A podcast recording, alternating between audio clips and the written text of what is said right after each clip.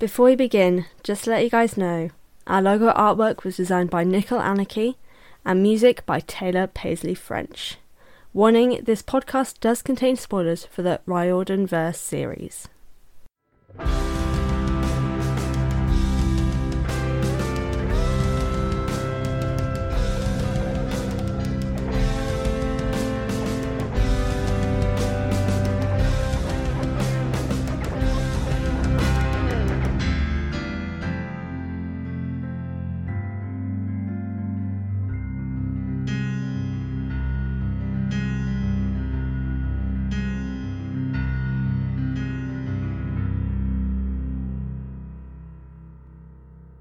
Hello, everyone, and welcome to the Best Damn Camp, a Riordan Verse read along and analysis podcast that sets out to read all the books by Rick Riordan in timeline order.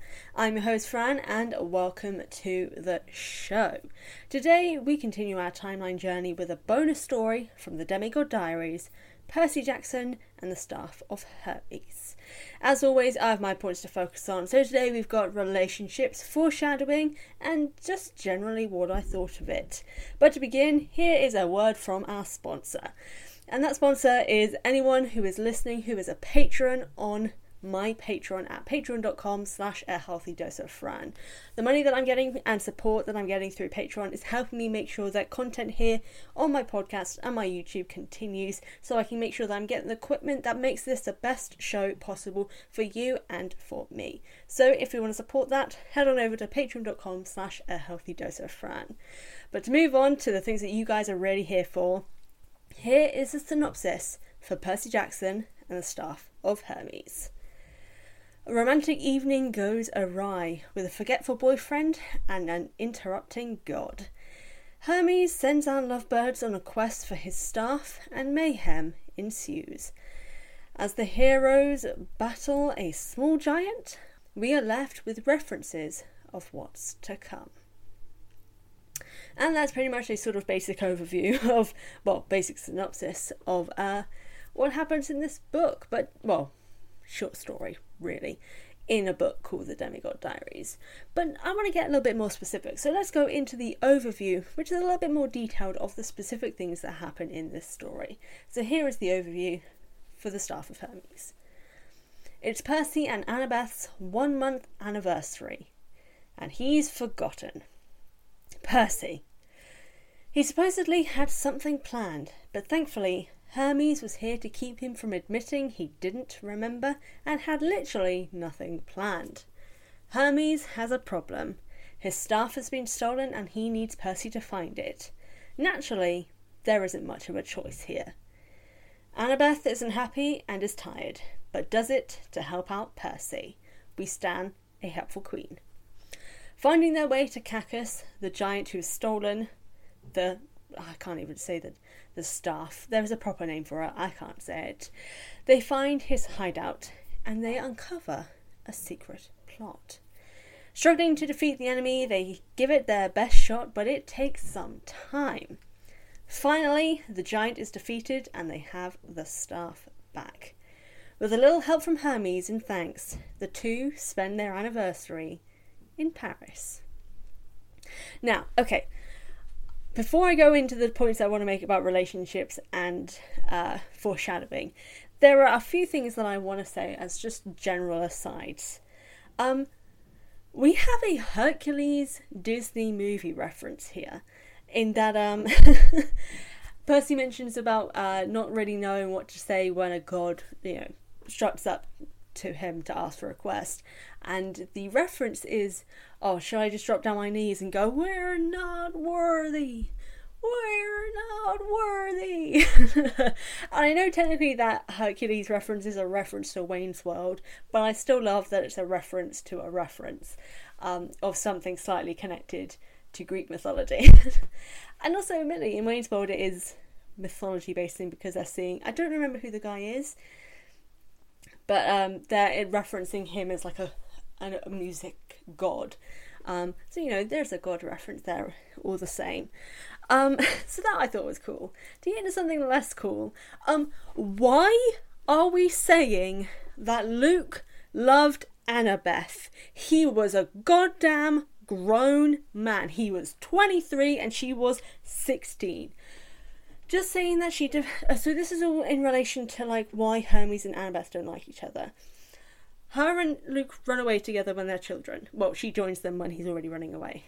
She develops a crush. Ah, he's evil. But then he also develops a crush. And I'm like, but what? He's a grown man. He was like 18 when she was 12. That's. Why, why, why is this narrative continuing to be perpetrated? Because it's goddamn nasty. And now I'll slow down and stop. But I they mention it so many times. This is the first time that it's officially been referenced in terms of the timeline of this idea that Luke was in love with Annabeth. Because no, there is no evidence other than asking, um, "Do you do you still love me?" Is that the exact words or something like that? Or did you love me? But like, how does that equate to yeah? Clearly, love and Luke was in love with a fucking child. like that's a very real crime. There's a very real crime in this situation here. Um, thankfully, he's dead, so the crime does not occur. But you know, Jesus. But yeah, um, that was one thing. Um, another point is just another general side. Uh, so Annabeth has a plate that transforms into a shield. It's the same shield that we see in the last Olympian, but when did it transform into a plate? And also, that is a really random thing to be carrying around. Like, it's not exactly conspicuous. It's like people are going to notice a weirdo carrying around a plate. Like, at least Percy's makes sense because it's a pen. Like, everyone carries pens or well, at least most people carry pen. People can carry pens, but carrying a plate is a little bit weird. And then, final aside before I jump in, why are relationships shown so negatively? Like, I, I keep saying this to everyone on, on this podcast specifically. The presentation of Percy and Annabeth's relationship in this first series is not good. There is no like romantic appreciation for each other. There's no kind of kindness in the romantic presentation. And it just continues. Like, Percy's convinced he's done something bad all the time. He's nervous about making her mad. Like, this is this is not a healthy relationship. Things like that are not healthy. But it's such a stereotypical thing that you see in like rom coms and Hollywood romance movies and just oh, there's okay. The damn meme page on Instagram and uh, Twitter, as they shared for uh, last week's episode, straight people be crazy. Like, why is this shown as a good relationship? Like, that's not healthy. Like, it's screwed up. No one should be nervous about their partner and making their partner mad. Like, that's no, no, no, no, no, no. And it's just such a prevalent thing in this story. I just hate it. I hate it so much. I wanted more positive portrayals of their relationship, of of Percabeth being, you know, positive and healthy and loving. And we got none of that really. We got a few little moments here and there. And actually, just to kind of go into the relationship side of things, and obviously just talking about Percy and Annabeth because that's the main thing about the story like I said, I'd hope we'd seen more of like them being a good partnership and them being respectful and kind to one another. Honestly, because this is Percy's point of view, we're seeing a lot of the dodgy stuff from his side. And like, there are some things that I'm just kind of like, why is this here? Like, why why are we seeing this? Because it's not showing them in the most healthiest and kindest of lights. Like, he's forgotten how long they've been together. He forgets that he was meant to be planning something for their one month anniversary. Uh, he makes her go on a. Well, okay, technically he doesn't make her go on a quest with him, but he expects her to, in a sense. He then mocks her for not having a wise or strategic plan of what they want to do. Like, they've literally just gone on this quest. She is not a willing participant, really, because she hates Hermes. Like, like the whole thing is just kind of like, come on now. Like, have them be nice to each other at least. But the, main thing I'm really kind of not appreciating is sort of, and it's not necessarily true, this may not be the best word for it, but Percy's sort of like disrespectful language towards Annabeth. Like, yes, you can 100% joke and be jokey with your partner, and not like well, not self-deprecating, but as like you can make jokes not at their expense because you shouldn't really make jokes about your partner at their expense because that's just goddamn rude. But you can make funny jokes that are like mean sounding but not actually mean. But he doesn't do that. Other than a few moments about how uh, of him just talking about how beautiful she is. That's kind of about it. And also, you know, it's not everything's about Luke uh, about Luke's about looks. But like when he's talking positively about Annabeth, it's about her appearance.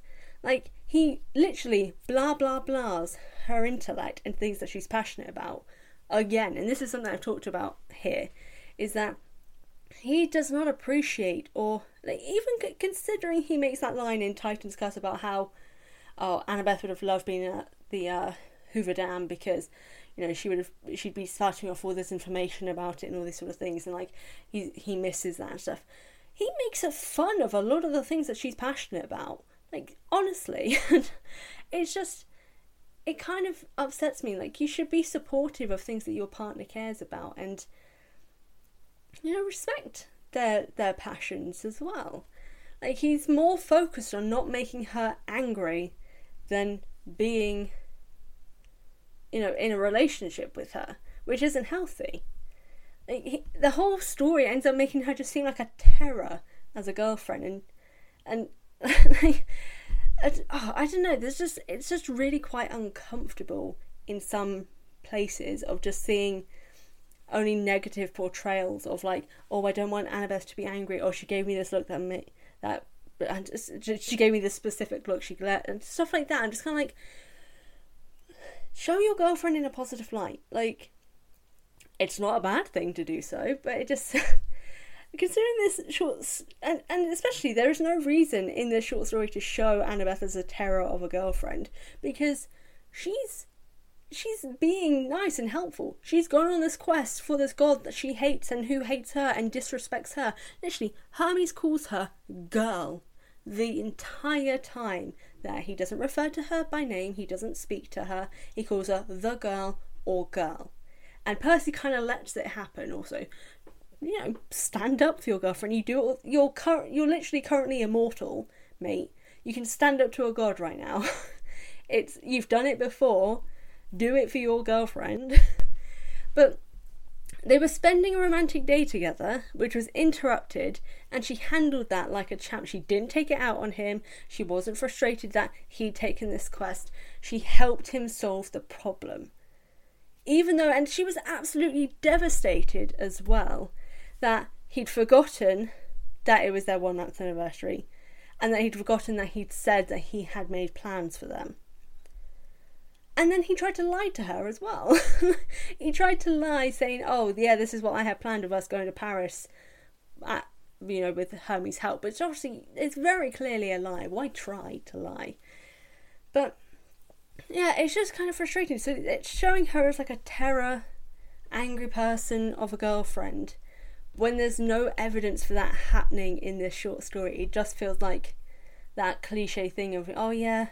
Bridezilla, you know, oh, ball and chain sort of ridiculous bollocks that I absolutely hate seeing everywhere, which is very ingrained in heterosexual sort of elements. the fact that I've seen wedding photos of like the page boys or brides, like flower girls, whatever they're called, walking down the aisle with um, signs of "Here comes the ball and chain" ahead of the bride. Like things like that is so many levels are screwed up. And you can find these things anywhere. Like, are the straights okay? because that's not cool. But just this that was a total tangent there. but I just need more moments of them being a good and happy couple without these like backhanded compliment sort of stuff for me to feel invested in this relationship. Because at current, there is nothing to keep me invested in this relationship adding more so, it's like, well, not really spoilers because we're going into it next week, but we don't see the next four or five months of their relationship. They're supposed to be in a relationship for six months by the time The Lost Hero comes about. We only see this one month, well, this one day after a month of them being together, and then we see no more of their relationship. And then it takes two and a half books, two and a half books, before we see them in any relationship like capacity. I need more moments to be invested in this relationship fully. But moving on, especially in relation to me mentioning the lost hero, let's move on to foreshadowing because there are so many things that are popping up to do with the heroes of Olympus in this book that I think is really cool. First one being that there is a mention, like I said last week, for the blackjack situation, that there is a mention of future communication issues and the fact that there are just communication issues happening in general, as well as the fact that uh, there is something happening with Zeus. Zeus is considering something to do with communication, um, which is something that Hermes mentions, but he doesn't say much else about it. He just says, Oh, that's interesting about the communication issues because Zeus was just considering uh never mind sort of situation um but hermes also discusses the fact that he's not going to see percy in a while so it's just something he can do to help by sending him and his girlfriend well him and annabeth to paris for their one month anniversary. But it's interesting also with the fact that uh the giant whose names i've already forgotten cacus? Was that it? Cacus? Hold on. What was his name? Yeah, Cacus. I'm probably not saying it right. Um, but he mentions that uh, the Titans weren't the only ones who uh, are planning an uprising. There are more people who are funding him, who are funding other things, who are dealing with communication and things like that. So there's lots of references to what is to follow in Heroes of Olympus because, you know, things aren't done yet. And I kind of like that we are getting this, even though they are obviously stories that not everyone reads because they're part of the small little book collections like uh, the Demigod Diaries and the Demigod Files. But I like that these stories that are set between these two books, so obviously The Last Olympian and The Lost Hero, have references to what is to come. So there's a good tie-in that comes with that. So I, I can appreciate that on on uh, many levels. um, but yeah, I th- I just think it's really cool that they do have these moments to do with foreshadowing because you know, it's just useful. Like you can, I remember I was just reading it and just certain things I was picking up, like the mentioning of communication issues. Like, ah, I remember this thing that's going to happen, or Hermes, and the fact that the gods also were aware of what's happening in a sense, and immediately closed themselves off. You know, just shows as per last week's question. Yeah, the gods really do not change because they suck even now. But um I don't know. There's just something about it that I think is really interesting. Um, but yeah, that's all I've got for for this week. It's another short one, I know. Um, there's kind of these stories are all really short, so there's kind of not too much to say about them as a whole. Um, that you know, I probably haven't already said, or I end up repeating. But um, I'm just double checking something. Um, yeah, so because I want to go into this, I don't. Well, I don't really have any final thoughts. I just. Oh, actually no. Final thought that will kind of lead into this week's question of the episode. I truly wish there had been better development for the Percabeth relationship because it really, really irritates me that the development that we do finally see for Percy and Annabeth's relationship happens halfway through the Heroes of Olympus series. Like we had five books of build up. The last book really doesn't do much for the build up. If anything, it just stalls it. Then we've got this mini story, and even the last week's mini story, that kind of hampers the process, the progress even more of just showing not the healthiest seemingly element of their relationship. And then we don't see their relationship again for two and a half books. Or just a couple of like thousand pages because these books are bloody huge. But yeah, so um, for this week's question of the episode, I want to know: Do you feel like Percy and Annabeth's relationship was not as was not developed that well? I'll probably word that differently when I post it, just because I don't know if I've worded that very well. But yeah, do you think Percy and Annabeth's relationship was developed well enough, or could it have been done better? Um, so yeah, so let me know your thoughts by either emailing or dropping a comment on the post on Twitter and Instagram. And um, yeah, that's all I've got. So, thank you for joining me for this bonus story. Be sure to join me next Wednesday as we continue our Riordan Verse journey with the start of The Lost Hero. Now to plug where you can find our podcast. We are available on Spotify, Apple Podcasts, Audioboom, Stitcher, Deezer, and basically wherever you listen to podcasts. In the meantime, between episodes, you can find the Best Damn Camp on various social media at Best Damn Camp Pod on Instagram and Twitter. If you want to email me with your thoughts, you can email thebestdamncamp at hotmail.com or become a podcast patron over at patreon.com slash a healthy dose of Fran, which is linked in the episode show notes for early access and other exclusive perks. Want more Percy Jackson content? Check me out on YouTube at a healthy dose of Fran. Or if you want to support me with my bleh, or if you want to support my own writing, drop me a follow at a dose of Fran on Instagram, Twitter, and TikTok. Again, thank you all for tuning in. As always, I've been Fran, your very own hunter.